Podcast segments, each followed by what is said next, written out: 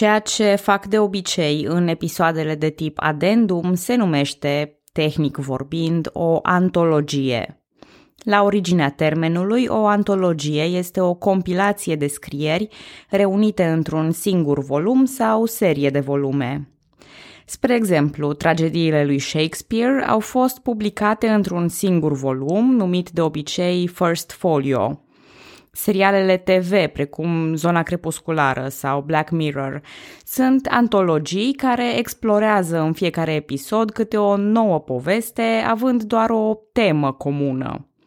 Ca exemple ar mai fi Clone Wars sau American Crime Story. În ceea ce privește istoria, combinată cu multă comedie, se remarcă schițele din History of the World și History of the World Part doi sub bagheta lui Mel Brooks. În fine, ideea e că lumea divertismentului e plină de antologii, așa că nu ar trebui să vă pară străină ideea. Astăzi voi aborda și eu același format. Nu este tocmai un adendum, căci evenimentele se încadrează în povestea principală, dar nu e niciun singur fir logic. Fiecare bucățică are rolul ei, iar pe fundal se desfășoară acea degradare treptată a regimului înspre dictatură și austeritate pe care românii o vor cunoaște pe deplin în anii optzeci. Bună, numele meu este Călina și în acest episod din podcastul Istoria României abordez mai multe povești ale anilor șaptezeci din România. unu. Funcțiile, congresele și Pârvulescu. În martie o mie nouă sute șaptezeci și patru, plenara Comitetului Central al pe ce re decide înființarea funcției de președinte al re se re. Bodnăraș îl propune pentru această funcție pe... ia ghiciți. Bineînțeles, pe Nicolae Ceaușescu, doar nu era nimeni mai bun decât el. Am povestit deja evenimentele de la ceremonia de învestire în funcție, inclusiv ironiile lui Salvador Dali la adresa sceptrului prezidențial. În cartea Ceaușescu, Viața și epoca sa, Lavinia Betea oferă o teorie cu privire la însemnele aproape regale alese de Ceaușescu. Deși inspirația lor a fost una autohtonă, copiind însemnele casei regale a României, se pare că ideea a venit tot din Argentina. În episodul anterior am amintit despre posibilitatea ca proeminența Elenei Ceaușescu în stat să fi fost inspirată de cuplul Juan și Isabel Perón. Dar Juan Perón, tot în calitate de președinte, purta însemne de inspirație regală. În o mie nouă sute șaptezeci și patru, ceaușeștii tocmai reveneau dintr-un tur al Americii Latine în care au văzut aceste lucruri la Juan Perón. Așa că adoptarea unor astfel de însemne poate să nu fie tocmai o coincidență. Dincolo de partea de imagine, funcția îi mărea puterile lui Ceaușescu. În funcție de definiția și interpretarea pe care o dăm puterii, se poate spune că în această perioadă se finalizează cumulul de funcții și monopolizarea puterii în mâinile lui Ceaușescu. În noiembrie o mie nouă sute șaptezeci și patru, la al unsprezecelea Congres, știu că le numărați, Comitetul Executiv a fost redenumit și restructurat. Era acum Comitetul Politic Executiv, având douăzeci și trei de membri plini, printre care și Elena Ceaușescu, alături de treisprezece supleanți. În biroul permanent al Comitetului Politic Executiv, adică în cercul cel mai apropiat al lui Ceaușescu, au intrat numele sonore ale regimului. Evident, Ceaușescu, membru și președinte la orice, Manea Mănescu și Ștefan Andrei. În o mie nouă sute șaptezeci și șapte și Elena Ceaușescu se va alătura biroului permanent. Între timp, Elena intrase în comisia de cadre pe care din o mie nouă sute șaptezeci și șase o va și conduce. Astfel, ea practic se ocupa de ceea ce se ocupase Nicolae ca secretar cu organizatoricul acum mulți ani. Or, țineți minte ce s-a întâmplat atunci. Cu Elena plasată inteligent în poziția de putere a omului care numește oameni în funcții, cercul se închidea. Mașinăria cuplului Ceaușescu mergea ca perfect unsă. Ambițiile oricărui activist erau năruite prin sistemul de rotație a cadrelor, care asigura că niciun membru de partid nu rămâne prea mult timp în același loc. Nimeni nu putea să strângă capital politic, simpatie sau loialitate. Acestea erau numai și numai pentru cuplul Nicolae și Elena Ceaușescu. Oricum, Partidul Comunist Român, care crescuse deja la un sfert din populația activă, nu mai funcționa ca un partid. Era acum o instituție de coerciție profesională, fiind aproape obligatoriu a deveni membru de partid pentru un număr de funcții non-politice. Congresul nu mai e nici el un for de discuție și rezolvare a problemelor, ci un prilej de laude aduse lui Ceaușescu. De la al unsprezecelea congres nici măcar nu se mai discută cincinalul, ci un program de perspectivă pentru transformarea României, având bătaie lungă de zeci de ani. Rata de acumulare a fost propusă la treizeci și șase la sută, cea mai înaltă din istoria țării. S-a adoptat la congres și un cod etic aplicabil tuturor cetățenilor români. Ceaușescu îl motiva spunând că partidul trebuie să controleze atât activitatea sociopolitică cât și viața personală. Așadar, niciun secret. Tentaculele lui Ceaușescu se întindeau peste tot. Se remarcă, desigur, și desfășurarea congresului, nu numai deciziile. Vorbitorii își citeau cu minți discursurile, nefiind permise abateri. Discursurile de la congres erau compuse de jurnaliști și verificate de activiștii de la propagandă. Ce rol mai aveau vorbitorii, vă întrebați? Acela de convingere. Modul în care livrau discursurile era observat atent.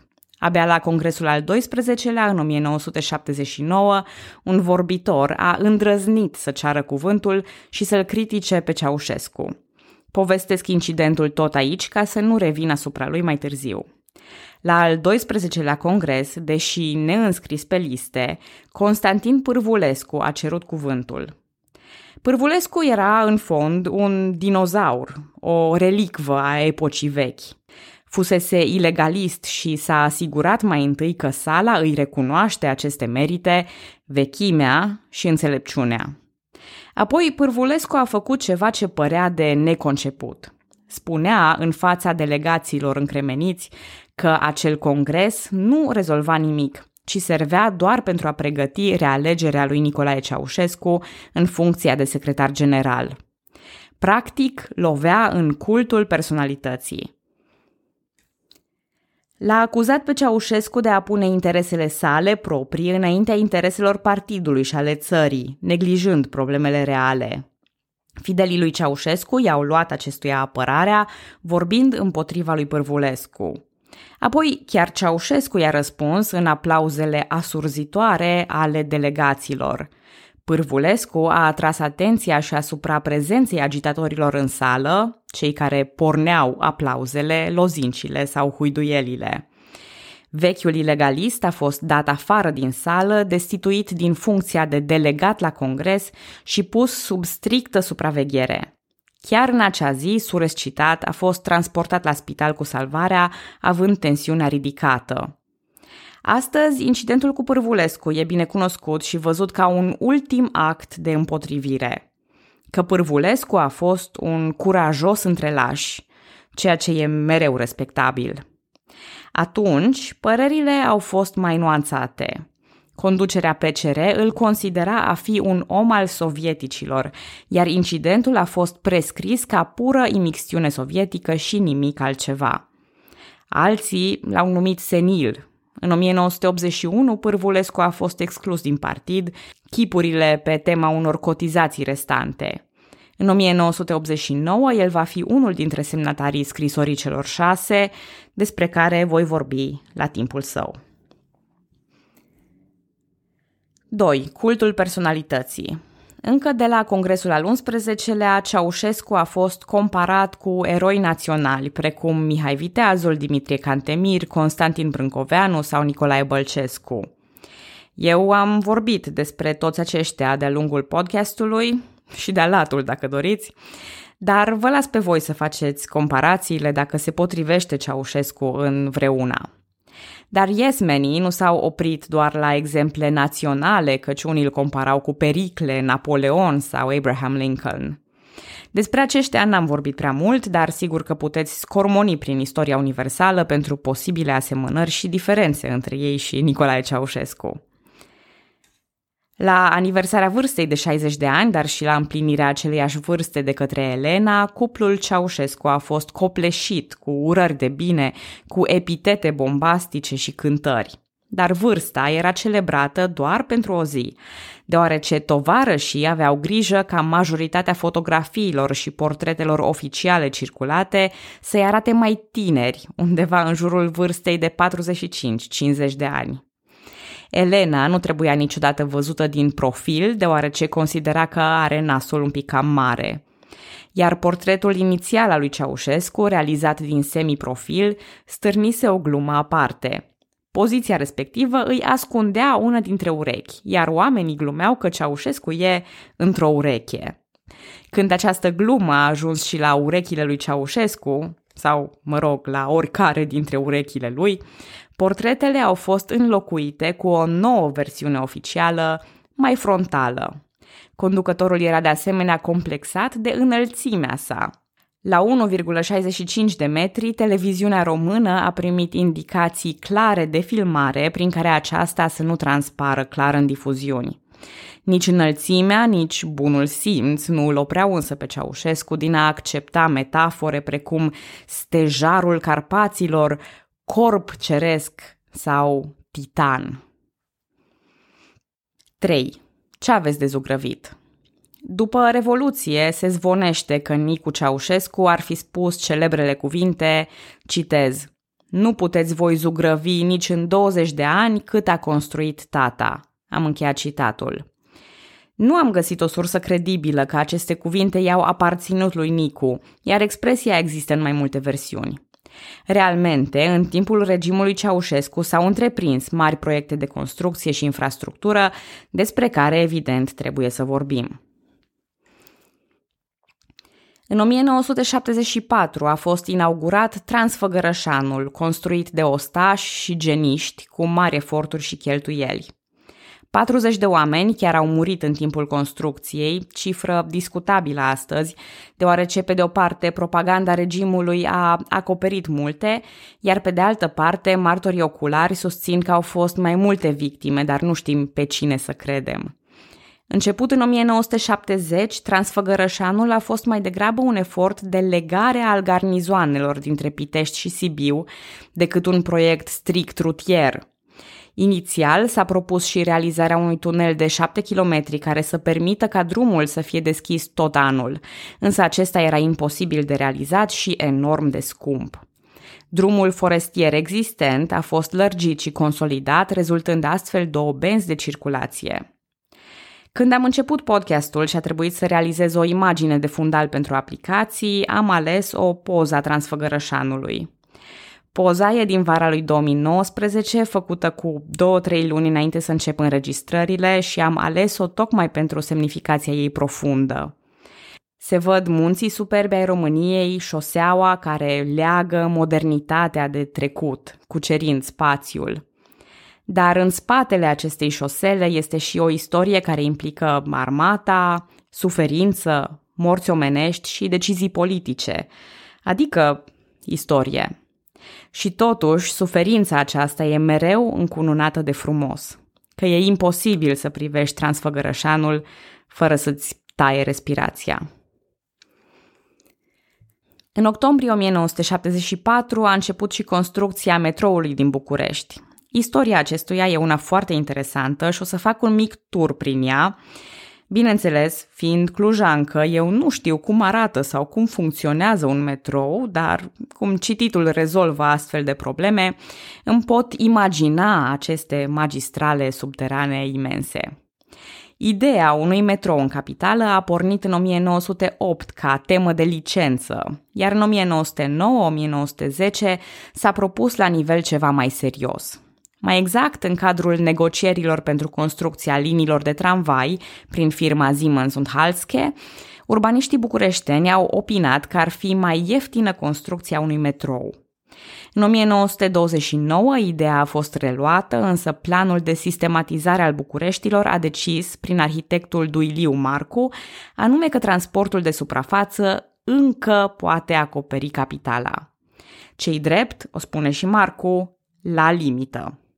La începutul anilor patruzeci, mai multe lucrări de modernizare ale capitalei aduc în discuție și construcția unui metrou, însă izbucnirea celui de-al doilea război mondial va asista orice astfel de plan. După finele războiului, în o mie nouă sute cincizeci și doi, școala sovietică recomanda ca metroul să aibă și funcția de adăpost împotriva bombelor, caz în care el trebuia construit la adâncimi foarte mari. Aceasta ducea și la costuri foarte mari, așa că s-a decis amânarea unei astfel de lucrări pe termen nelimitat. Ne aflăm astfel în o mie nouă sute șaptezeci și patru, când Ceaușescu, perfect conștient de problemele transportului bucureștean, care nu mai reușea să deservească nevoile capitalei doar pe la suprafață, decide construcția metroului. Majoritatea stațiilor și tunelelor se află la adâncime mică și sunt construite prin tehnica numită cut and cover, taie și acoperă. O parte dintre tunele au fost forate mecanic. Un mit celebru al epocii de aur se referă la stația de metrou de la Piața Romană, care este și astăzi deosebit de îngustă. Conform unor variante, lucrările erau începute la această stație, dar au fost sistate de conducerea statului fără vreo explicație serioasă. Conform altor variante, ea nu ar fi fost inclusă niciodată în plan, însă inginerii au pregătit-o pe ascuns. În ambele variante ale poveștii, Elena Ceaușescu s-ar fi opus unei stații de metrou la Piața Romană pentru a forța studenții de la universitate să meargă mai mult pe jos. În viziunea conducerii, era important ca stațiile de metrou să deservească platformele industriale și cartierele pentru a duce și a aduce muncitorii la fabrici. În fine, alte variante sunt ceva mai pragmatice. Stația respectivă a rămas îngustă din cauza pericolelor de surpare din zonă. Astfel, stația ar fi minimală nu din lipsa planificării sau a fițelor Elenei, ci din cauza structurii de sol nisipos din zonă. Acum fiecare crede pe cine dorește. Cert este că până la construirea stației, metroul a trecut prin această zonă fără a opri. Stația s-a deschis abia în o mie nouă sute optzeci și opt, nu, cum spun unii, doar după anii nouăzeci, ceea ce tinde să infirme mitul imixtiunii Elenei Ceaușescu. Până la căderea regimului Ceaușescu s-au construit trei magistrale, după care dezvoltarea a fost încetinită. Până în două mii s-au mai deschis trei stații, dintre care două în tunele deja existente. Abia recent s-a revenit asupra extinderii metroului printr-o nouă magistrală. După o încercare eșuată de finanțare în două mii opt, în două mii zece proiectele de extindere au fost finanțate prin împrumut la Banca Europeană de Investiții. Spre deosebire de alte rețele de metrou din blocul sovietic, stațiile sunt realizate simplu, fără ornamente, având ca obiectiv funcționalitatea, viteza și simplitatea. Stațiile sunt de asemenea destul de întunecate din cauza măsurilor de economie la energie din anii optzeci, iar modernizarea lor a rezolvat doar parțial această problemă. Trenurile inițiale au fost fabricate în România, dar nu după model sovietic.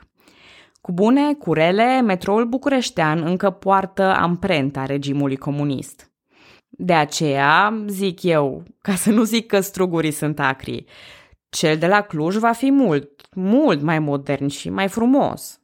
Până atunci, metroul din București există, iar noi, deși suntem convinși că va fi un metrou tare mândru și fain pe el, piu-piu să nu-l ghioți, încă nu avem. Canalul Dunăre-Marea Neagră reapare ca idee în o mie nouă sute șaptezeci și trei, la douăzeci de ani de la asistarea lucrărilor în timpul lui Gheorghe Gheorghiu Dej. În o mie nouă sute șaptezeci și șase se încep lucrările efectiv. Până la inaugurarea lui se vor excava două sute nouăzeci și patru de milioane de metri cubi la canalul principal și optzeci și șapte de milioane de metri cubi la ramura nordică, mai mult decât la canalul Suez sau Panama. S-au turnat cinci milioane de metri cubi de beton. Eforturile de construcție au durat timp de opt ani. În o mie nouă sute optzeci și patru, când situația deja arăta altfel, iar românii începeau să se sature de regim, tovarășii prezentau finalizarea canalului ca o mare reușită. Alte proiecte notabile au fost deschiderea hidrocentralei de la Porțile de Fier și a fabricii de autoturisme Olțit de la Craiova în o mie nouă sute șaptezeci și nouă. Nu toate realizările tehnologice din regimul comunist erau făcute din betoane, în o mie nouă sute șaptezeci și cinci fiind prezentat calculatorul Felix cinci sute doisprezece, proiectat și construit de români. Era inspirat însă din modelul francez Iris, mare parte din circuite fiind proiectate după licența originală, iar altele create prin procese de dezasamblare și inginerie inversă. Cu alte cuvinte, românii desfăceau calculatoare străine și copiau ceea ce era înăuntrul lor. Totuși, produsul a fost unul de succes și folosit timp de zece ani în diverse domenii, iar numele de Felix fusese ales ca să rimeze cu Dacia, un alt produs iconic românesc copiat de la francezi. patru. Epoca medaliilor de aur. În o mie nouă sute șaptezeci și șase, la Jocurile Olimpice de la Montreal, România s-a clasat pe locul nouă la numărul de medalii. S-a remarcat atunci și Nadia Comăneci cu premiera sa istorică, prima notă de zece din istoria gimnasticii mondiale și trei medalii de aur. Aparatele de afișaj, care nu puteau ține note mai mari decât nouă virgulă nouăzeci și nouă, au fost date peste cap de evoluția Nadiei, afișând nota unu. Nadia a primit la întoarcere titlul de erou al muncii socialiste. Adevărul este că Ceaușescu fusese reticent cu privire la participarea la Olimpiadă, considerând că se cheltuie bani degeaba. Însă, odată întâmplate cele de la Montreal, sportul internațional devenea o preocupare a regimului.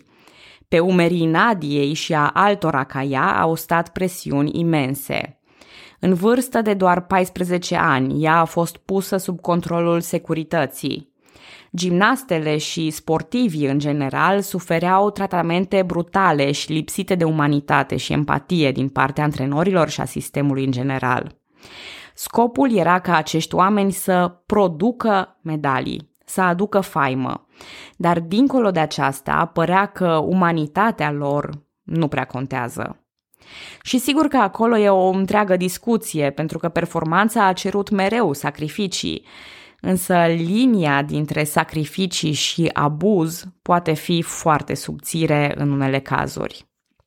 Subiectul sportului de performanță, în speță sub regimurile comuniste sau autoritare, e unul pe care îl consum cu mare plăcere. De aceea vă pot recomanda cărțile Prețul aurului de Maria Olaru sau Nadia și securitatea de Stejărel Olaru. Pentru cei care apreciază materialele audiovizuale mai degrabă decât cărțile, vă pot direcționa spre documentarul Athlete A pe Netflix. De asemenea, voi lăsa în comentariile de pe pagina de Facebook un eseu video interesant despre presiunile performanței în patinajul artistic. Cred că sunt subiecte foarte interesante pe care nu-mi permite timpul să le acopăr în mare detaliu. Ar fi un întreg podcast de povestit despre manifestările războiului rece în sport, însă puteți cerceta și voi astfel de lucruri, iar eu să rămân la istoria de bază. Ca de obicei, eu pot doar să vă trimit spre surse mult mai nișate decât podcastul Istoria României, iar voi să căutați materialele care sunt de interes pentru voi. cinci. Dezastru. Inundațiile din o mie nouă sute șaptezeci și cinci, cei drept mai mici decât cele din o mie nouă sute șaptezeci, au fost soldate cu zeci de victime și mari distrugeri. În Transilvania, peste un milion de hectare au fost acoperite de ape. O infrastructură mai dezvoltată, oprirea defrișărilor și alte măsuri ar fi putut preveni mare parte din dezastru. Pus însă în fața faptului împlinit, Ceaușescu a instituit starea de necesitate. Era o prerogativă conform funcției noi, aceea de președinte. A vizitat țara cu elicopterul în cizme de cauciuc, evaluând pagube și făcând clasicele jumbuș-lucruri de P R. S-au făcut eforturi pentru a obține ajutoare din străinătate, iar în o mie nouă sute șaptezeci și șase s-a adoptat un proiect de investiții pentru amenajarea bazinelor hidrografice. Avea bătaie lungă pe treizeci de ani și se ridica la suma de o mie de miliarde de lei. Parte a proiectului era și canalul Dunăre-Marea Neagră, despre care am vorbit deja la Zugrăveli. În ciuda distrugerilor însă, planul cincinal a rămas neschimbat. Nici natura nu i se putea opune lui Ceaușescu în realizarea ambițiilor sale. Mult mai grea decât încercarea inundațiilor a fost cutremurul din o mie nouă sute șaptezeci și șapte. În data de patru martie a acelui an, aproape de ora nouă jumate seara, a avut loc un cutremur de șapte virgulă patru grade pe scara Richter. A durat mai puțin de un minut, însă a fost deosebit de puternic. Seismologii din U R S S l-au clasificat drept cel mai mare cutremur din Europa de Est din secolul douăzeci. Peste o mie cinci sute șaptezeci de oameni au murit în cutremur, printre care și celebrități precum Toma Caragiu sau Doina Badea. În țară, unsprezece mii trei sute de oameni au fost răniți și treizeci și cinci de mii de locuințe s-au prăbușit. Măsurate în bani, pagubele s-au ridicat la nouăzeci de miliarde de lei. Astfel, ajutorul străin a fost căutat cu mai multă insistență decât la inundații.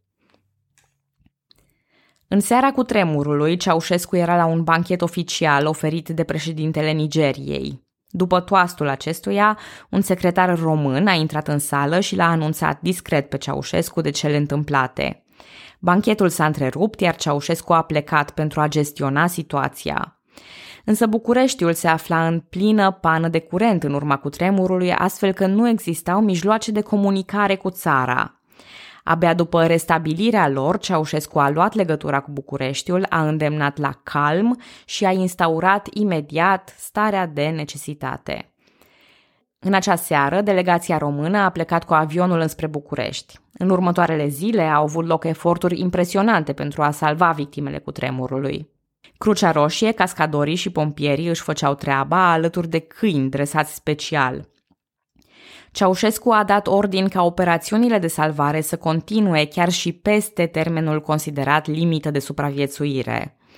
Cot la cot cu aceia antrenați pentru operațiuni de salvare, mulți români au ajutat din proprie inițiativă cu ce au putut. Îndepărtau dărâmături, scoteau victime din moloz, iar cei din zonele neafectate au trimis ajutoare. Oamenii lucrau și ajutau ore în șir, arătând o solidaritate minunată. S-au restabilit rețelele de apă, gaz, telefoane și curent electric, iar în cele din urmă lucrurile s-au liniștit. Familiile și-au îngropat morții, rănile s-au vindecat, molozul s-a curățat și viața a continuat. Astfel, după ce s-au așezat lucrurile, Ceaușescu a văzut și oportunitatea pe care i-a oferit-o cutremurul. Centrul vechi, puternic afectat de cutremur, putea acum să fie înlocuit cu un centru nou. În sala de sport de la Giulești, pe un podium turnant, avea să fie construită macheta din polistiren a capitalei la scară de unu pe o mie. Ceaușescu începea marele proiect de remodelare al Bucureștilor. Sub pretextul cutremurului, Ceaușescu a dispus demolarea mai multor clădiri care îl deranjau. Iar această poveste a marilor construcții va continua în anii optzeci cu un nou avânt și tot mai multă frustrare pentru români. Dar mai avem până acolo. șase. Fuga sănătoasă. Rockerii cu ștate vechi cunosc cu siguranță trupa Phoenix. Niște titanei muzicii românești, în anii șaptezeci trupa suporta mereu șicanele cenzurii și ale securității. Liderul trupei, Nicu Covac, emigrase legal, renunțând la cetățenia română și însurându-se fictiv cu o femeie din Germania. După cutremurul din o mie nouă sute șaptezeci și șapte s-a întors în țară pentru câteva luni și a ținut două mari concerte alături de Phoenix la Tulcea și la Constanța. Dar scopul pentru care Nicu Covac s-a întors în țară nu era unul atât de inocent, ci intenționa tocmai scoaterea din țară a colegilor săi din trupa Phoenix. Dar asta nu se putea realiza decât în secret, așa că i-a invitat pe colegii săi la el acasă, la Timișoara, chipurile să mai bea o bere și să povestească. Mircea Baniciu nu a răspuns invitației. Odată ajuns la Covaci, Ovidiu Lipan Țândărică a propus să iasă în oraș. Covaci le-a spus atunci, citez, ok, ieșim, dar ieșim definitiv. Șocul a fost unul imens. Unul dintre membrii trupei a vrut să sune acasă și să-și anunțe mama, însă Covaci a rupt firul telefonic din perete, știind că o astfel de conversație poate fi interceptată de securitate, iar planul lui să fie de jucat. Nicu Covaci și-a închis colegii în niște boxe imense cu șurubelnița. A închis de unul singur vreo patruzeci și opt de șuruburi, iar în boxa destinată lui Baniciu a luat o vecină însărcinată de etnie germană care nu voia să nască în România. La vamă, grănicerii l-au avertizat că va fi controlat peste tot. Însă tot ceea ce au văzut grănicerii au fost boxele, un lucru perfect normal pentru un rocker venit la concerte. Covaci le-a și distras atenția grănicerilor, împărțind cu ei niște vin, cârnați, franzele, știți voi cum se face. În atmosfera prietenească și relaxată, Nicu Covaci a trecut granița și și-a scos colegii din boxe. Prima fotografie a trupei făcută în Germania a fost trimisă de Covaci mamei sale, iar pe spatele ei scria „Noi puișori ai păsării Phoenix”. În țară, Mircea Baniciu a fost anchetat de securitate, însă el nu știa nimic despre fuga colegilor. S-a prins probabil ce ar fi însemnat să iasă la o bere în Timișoara. Radio Europa Liberă a anunțat când membrii trupei Phoenix au ajuns în Germania Federală. A fost un mare șoc pentru românii care ascultau radioul și pentru cei care au aflat din vorbă în vorbă. Fuga din țară nu era un lucru neobișnuit, dar când vedetele recurg la asemenea gesturi, e ușor să-ți dai seama că regimul nu e tocmai unul bun. Iar dacă asta a părut șocant, fuga lui Pacepa din o mie nouă sute șaptezeci și opt a fost și mai și. Ion Mihai Pacepa, general al securității și șef adjunct al Departamentului de Informații Externe, fusese într-un fel mâna dreaptă a lui Ceaușescu. El se ocupa de multe lucruri, printre care spionajul tehnologic, prezentând cuplului prezidențial produse și tehnologie capitalistă. Îi cumpăra bijuterie Elenei în delegațiile din străinătate și chiar căra bagajele celor doi tovarăși. În douăzeci și trei iulie o mie nouă sute șaptezeci și opt a plecat într-o misiune de rutină la Bonn, unde și-a abandonat în camera de hotel actele, bagajul și toate lucrurile, apoi a mers la ambasada americană și a cerut azil politic. Cererea a fost aprobată imediat de Jimmy Carter. Pe douăzeci și opt iulie, Pacepa era transportat cu un avion militar american la Washington. Nu se știu exact motivele defecțiunii lui Pacepa, însă există mai multe speculații. Anchetarea lui pentru primirea unor produse din străinătate sau frustrarea personală că nu a primit șefia D I E. Pe de altă parte, Pacepa ar fi recunoscut mai târziu că a fost agent sovietic. În acea toamnă, regimul comunist din România l-a judecat în contumacie și i-a dat două condamnări la moarte pentru crimă de înaltă trădare. Pacepa știa multe și putea spune multe.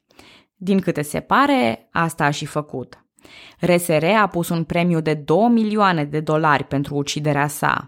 Prietenii lui Ceaușescu, Yasser Arafat și Muammar Gaddafi, au pus și ei câte un milion. În anii optzeci, un terorist pe nume Ilich Ramirez Sanchez, zis Carlos Șacalul, a fost contractat de securitate pentru a-l ucide pe Pacepa în Statele Unite. Dar Carlos Șacalul nu și-a putut identifica victima, așa că a fost utilizat în alte scopuri. Anume, el a aruncat în aer o parte a sediului Radio Europa Liberă din München. În urma defecțiunii lui Pacepa, Ceaușescu a cerut dizolvarea secției externe a securității. În o mie nouă sute optzeci și șapte, la nouă ani de la defecțiune, Pacepa a publicat Red Horizons, Chronicles of a Communist Spy Chief, o carte de memorii în care dădea din casă. Povestea viața pe care o avea în cercurile înalte și funcționarea regimului. Cartea a fost tradusă în română sub numele de Orizonturi Roșii, cronicile unui spion comunist și circulată ilegal în România. A fost tradusă de asemenea în maghiară și circulată ilegal și în Ungaria. În o mie nouă sute optzeci și opt și o mie nouă sute optzeci și nouă ea a fost serializată și citită la Radio Europa Liberă, unde a avut o audiență senzațională în ciuda interdicțiilor. Legenda spune că în timpul emisiunilor nu găseai oameni pe stradă în București. Iar asta, deși e o exagerare crasă, spune multe despre interesul românilor pentru evenimente. Pacepa a murit în două mii douăzeci și unu în urma infectării cu virusul covid nouăsprezece și a fost înmormântat în cimitirul militar Arlington din Statele Unite. Avea nouăzeci și doi de ani. Se pare că, totuși, asasinii lui Ceaușescu au dat greș. Sau au așteptat foarte, foarte, foarte mult pentru a-și îndeplini misiunea tușind pe ținta lor. Ceea ce, mă rog, e puțin probabil. În o mie nouă sute optzeci și unu mai are loc o mare fugă din țară, soții Marta și Bela Caroli, antrenorii lotului de gimnastică feminin, alături de coregraful lotului, Gheza Pojar, au rămas în Statele Unite ale Americii. Au făcut-o din cauza presiunii din două părți. Autoritățile cereau mereu noi și noi succese, iar gimnastele erau tot mai revoltate de tratamentul primit. Ceea ce am discutat deja mai devreme. Soții Caroli au pornit un centru de antrenament de gimnastică la Texas, iar lotul de gimnastică român a fost preluat de Octavian Belu. șapte. Antemineriada. În august o mie nouă sute șaptezeci și șapte are loc primul protest de amploare din epoca de aur. O lege adoptată în iunie propunea interzicerea plății salariului în cumul cu pensia de invaliditate, ceea ce îi afecta pe mulți mineri. Aceștia, răniți în accidente de muncă și beneficiind de pensie de invaliditate în gradul trei, încă mai lucrau la suprafață în posturi mai puțin solicitante. Alte prevederi ale legii îi vizau direct pe mineri, ridicarea vârstei de pensionare de la cincizeci la cincizeci și trei de ani și mărirea programului de lucru de la șase la opt ore. De altfel, planul cincinal nu fusese adaptat în ciuda crizei energetice și a înrăutățirii condițiilor de muncă. Minerii români nu erau echipați performant și aveau o muncă dificilă și periculoasă, soldată mai mereu cu accidente de muncă. Iar soțiile lor își căutau cu disperare de muncă, deoarece minele erau printre puținele lucruri funcționale în zonele cu pricina. Pe întâi august o mie nouă sute șaptezeci și șapte, minerii din Lupeni s-au strâns în curtea minei și au început să protesteze, cerând rezolvarea acestor probleme. În astfel de proteste, foarte des oamenii își amintesc și de nemulțumiri mai vechi, fiind nevoie de o simplă scânteie până la a striga, ce știu eu, jos Ceaușescu sau capul lui Moțoc vrem. De aceea, autoritățile au încercat să oprească organizarea grevei. Nu a fost destul. Minerii din Lupeni au luat rapid legătura cu alți colegi din Valea Jiului, unde funcționau zece mine. Aceștia s-au raliat rapid protestului și au venit la Lupeni. Câți erau?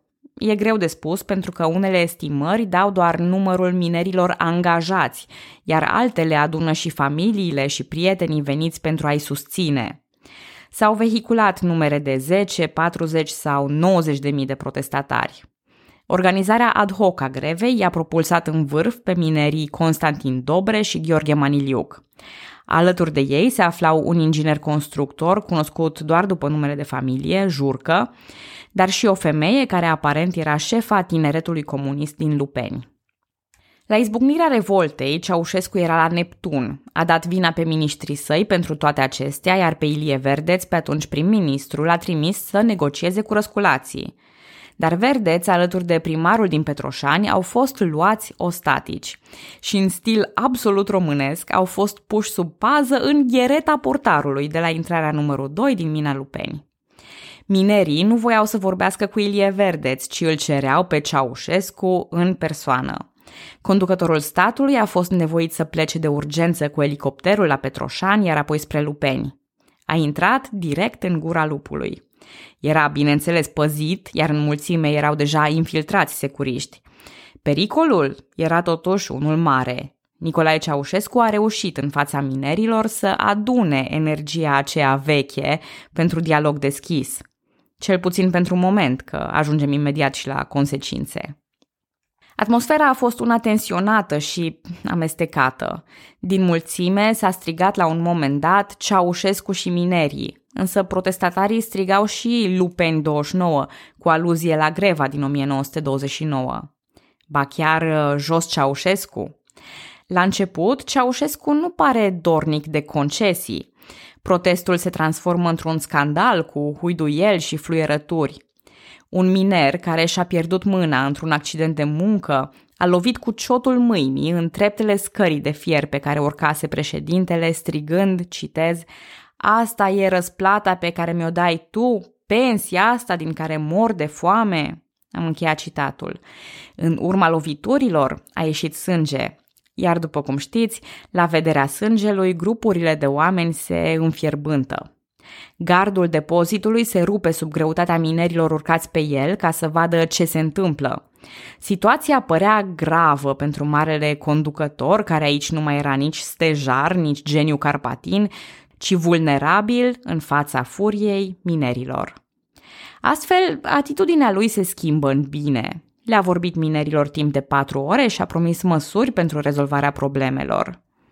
În final, convinși de prestația lui Ceaușescu la fața locului, minerii încetează protestul și chiar îl aplaudă la plecare. Presa nu a spus niciun cuvânt despre protest, numind situația o vizită de lucru a secretarului general. Sigur, una ca oricare alta. Cât despre măsurile promise, Ceaușescu fusese duplicitar. A hotărât ca pensionarii pe caz de invaliditate să-și păstreze cumulul pensiei și al salariului, însă doar până la sfârșitul anului. Reducerea programului de lucru la șase ore și aprovizionarea magazinelor din zonă au fost într-adevăr respectate, însă vârsta pensionării a fost păstrată. Restul promisiunilor au fost uitate. După celebrarea Zilei Minerilor, pe opt august, au început și represiunile. Protestatarii care erau membri de partid au fost excluși, iar în mine s-au organizat ședințe disciplinare. În Valea Jiului au fost detașați securiști, milițieni și unități militare, inclusiv blindate. Inginerii și șefii de sectoare au fost interogați și puși să identifice participanții din fotografii și filmări făcute pe ascuns. șase sute de greviști au fost interogați la securitate și abuzați fizic. S-au intentat o sută cincizeci de dosare penale pentru infracțiuni precum ultrajul, tulburarea liniștii publice sau vătămarea corporală. În urma proceselor au fost internați la psihiatrie cincizeci de protestatari, iar alții cincisprezece au fost condamnați la închisoare între doi și cinci ani. Această pedeapsă trebuia ispășită prin muncă, deci ei au fost și deportați. trei sute de familii din Valea Jiului au fost deportate fără acea pedeapsă cu închisoarea, doar cu domiciliu forțat. Au fost, bineînțeles, dispersate. Între două mii și patru mii de mineri au fost concediați. Dintre liderii răscoalei, Dobre a fost mutat forțat la Craiova, unde a lucrat ca muncitor necalificat la I R A, apoi s-a înscris în mod ciudat la Academia Ștefan Gheorghiu, care pregătea activiști de partid. Conform unor surse, fusese racolat de securitate.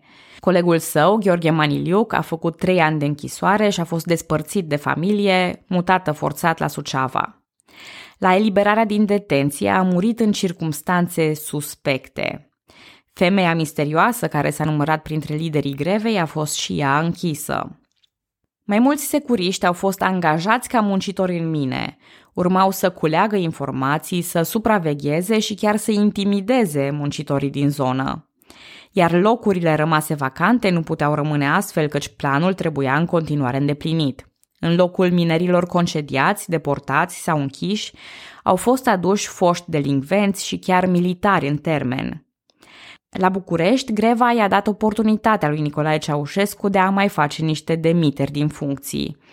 Găsise și problema principală. Minerii nu fuseseră destul de bine expuși propagandei de partid, iar el mai câștigase un meci, mai supraviețuise o zi. Cum ar fi fost oare însă dacă se striga azi în Lupeni, mâine în toată țara? Nu prea rimează și nici nu corespunde cu istoria, dar pentru una ca asta putem să mai avem răbdare câteva episoade. Până atunci, eu una vă mulțumesc că ascultați podcastul Istoria României. Pe data viitoare!